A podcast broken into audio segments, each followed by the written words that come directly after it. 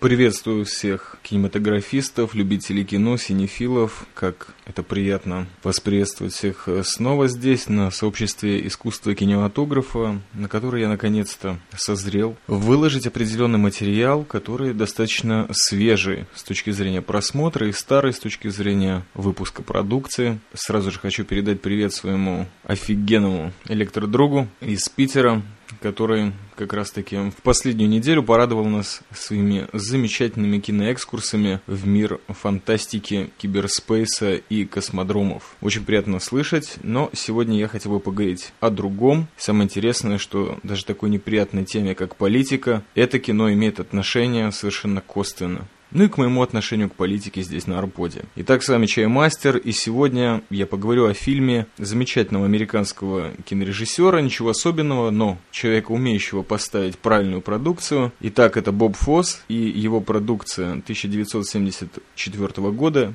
фильм «Лени». Прежде чем я расскажу о фильме, хотелось бы просто напомнить, кто такой Боб Фосс. А человек он достаточно был разносторонне развитый. Прежде всего, в кинематограф он пришел из танцевальной области. Он долгое время был хореографом и на Бродвее, и в различных телевизионных и художественных постановках в кино. Надо вам сказать, что человек был достаточно разносторонне развит. Свое искусство танца он довел до какого-то совершенства, и, в общем-то, это всегда было его лидирующее искусство, чего стоит только его замечательное выражение, которое мне никак не забыть. И звучит оно так. «Живи, как будто умрешь завтра, работай так, как будто не нуждаешься в деньгах, и танцуй, как будто никто не смотрит». И вот так вот и жил Боб Фосс, и так создавал свои замечательные кинокартины. Опять-таки могу объяснить, они классические по построению. И напомнив вам их название, например, весь этот джаз, кабаре, а также мюзикл Чикаго, который он поставил, впоследствии, буквально вот в нашем 21 веке, это стало крупнейшим хитом в кинематографии с такими замечательными актрисами, как Рене Зельвегер и Кэтрин Зетта Джонс. Все это уходит корнями в продукцию Боба Фосса.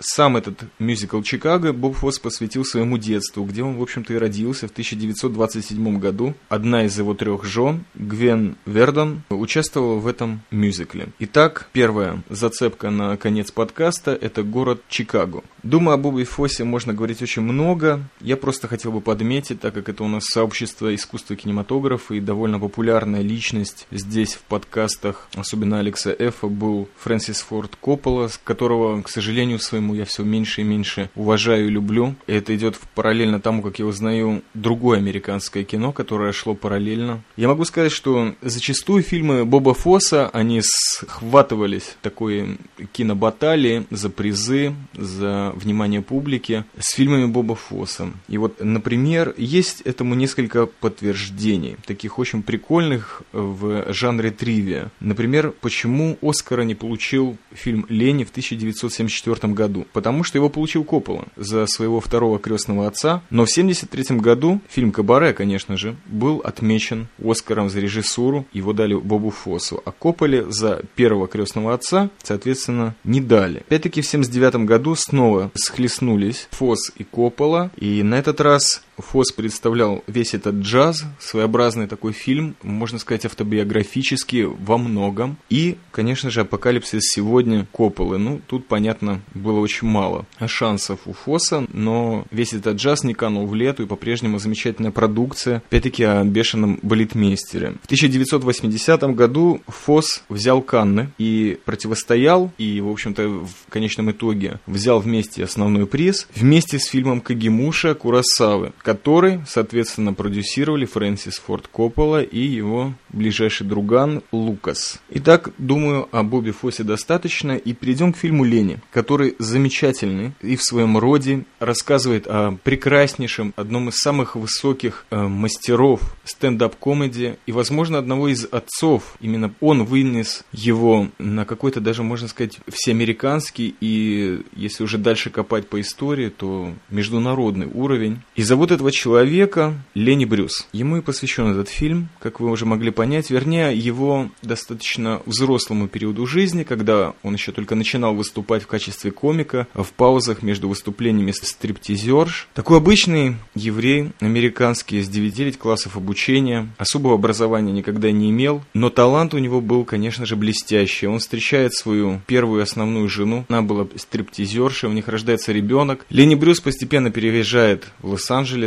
в очень теплый город, и там наступает самый основной виток его карьеры, когда уже он не просто заполняет паузы между шоу различных мясных частей тела, а имеет уже свое представление, у него выходит агент. Так это все и раскручивается, то есть показывается весь путь Лени Брюса от очень среднего комика до поистине национального человека, который вскрыл очень многие язвы американского общества, причем достаточно серьезные годы, в 60-е, и для него практически не было никаких границ. Ни секс, ни наркотики, ни президенты, ни католики, ни евреи. Этот человек мог обложить любую тему, причем достаточно совершенно, с блестящим вкусом. Это был совершенно потрясающий юмор, и я могу сразу же сказать, что в интернете бродит, через ему можно скачать громадное количество его реприз и в качестве архивов, и по отдельности, и даже, по-моему, есть видеоматериал. И можно сравнить, что на самом деле подавал нам Лени Брюс и что подает нам Дастин Хоффман, который играет главную роль, играет потрясающе. Эм, зачастую американцы, которые отмечались в кинокомментариях, в различных сайтах, например, как IMDb, говорят, что сходство потрясающее, если не совсем внешнее, то манера изложения, манера подачи материала и само поведение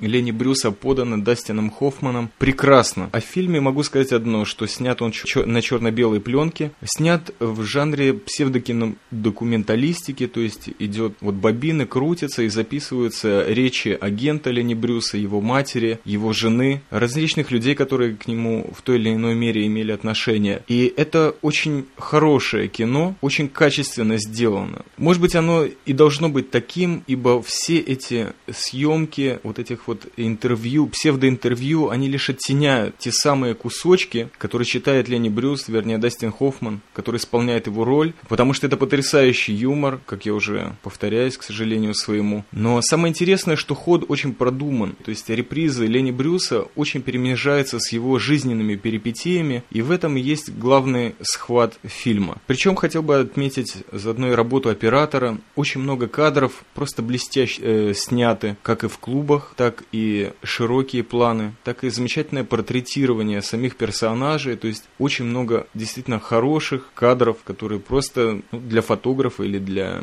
оператора могут послужить очень хорошей школой как правильно брать фактуру. И это чисто личное замечание, так сказать, для тех, кто интересуется. Этот фильм я очень советую всем тем, кто, например, занимается подкастингом или делает какие-то юмористические темы, потому что именно я, чаймастер, считаю, что Лени Брюс это один из основных людей, от которых можно чему-то научиться в этом жанре. Эти 60-е года, когда он их записывал, на самом деле они принесли ему только славу, денег как таковых у него не осталось после того, как он просто вынужден был отвечать за базар, и его судили зачастую за весь его материал. И его записи выходят до сих пор достаточно хорошим тиражом, и его можно послушать, он доступен, как говорить, как шутить, а особенно как расталкивать тему политики по углам, как здорово и чувственно обсуждать эту тяжелую тему, может научить всех именно Лени Брюс. Плюс ко всему это замечательный английский, ну не всегда понятный, но опять-таки есть э, шанс на повышение повышение уровня понимания и говорильни. И все, хотел бы завершить этот подкаст тем, что посвящаю его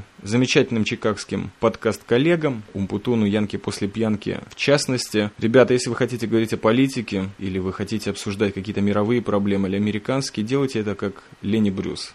Это вам духовный завет от чаймастера. Всем спасибо, всего доброго.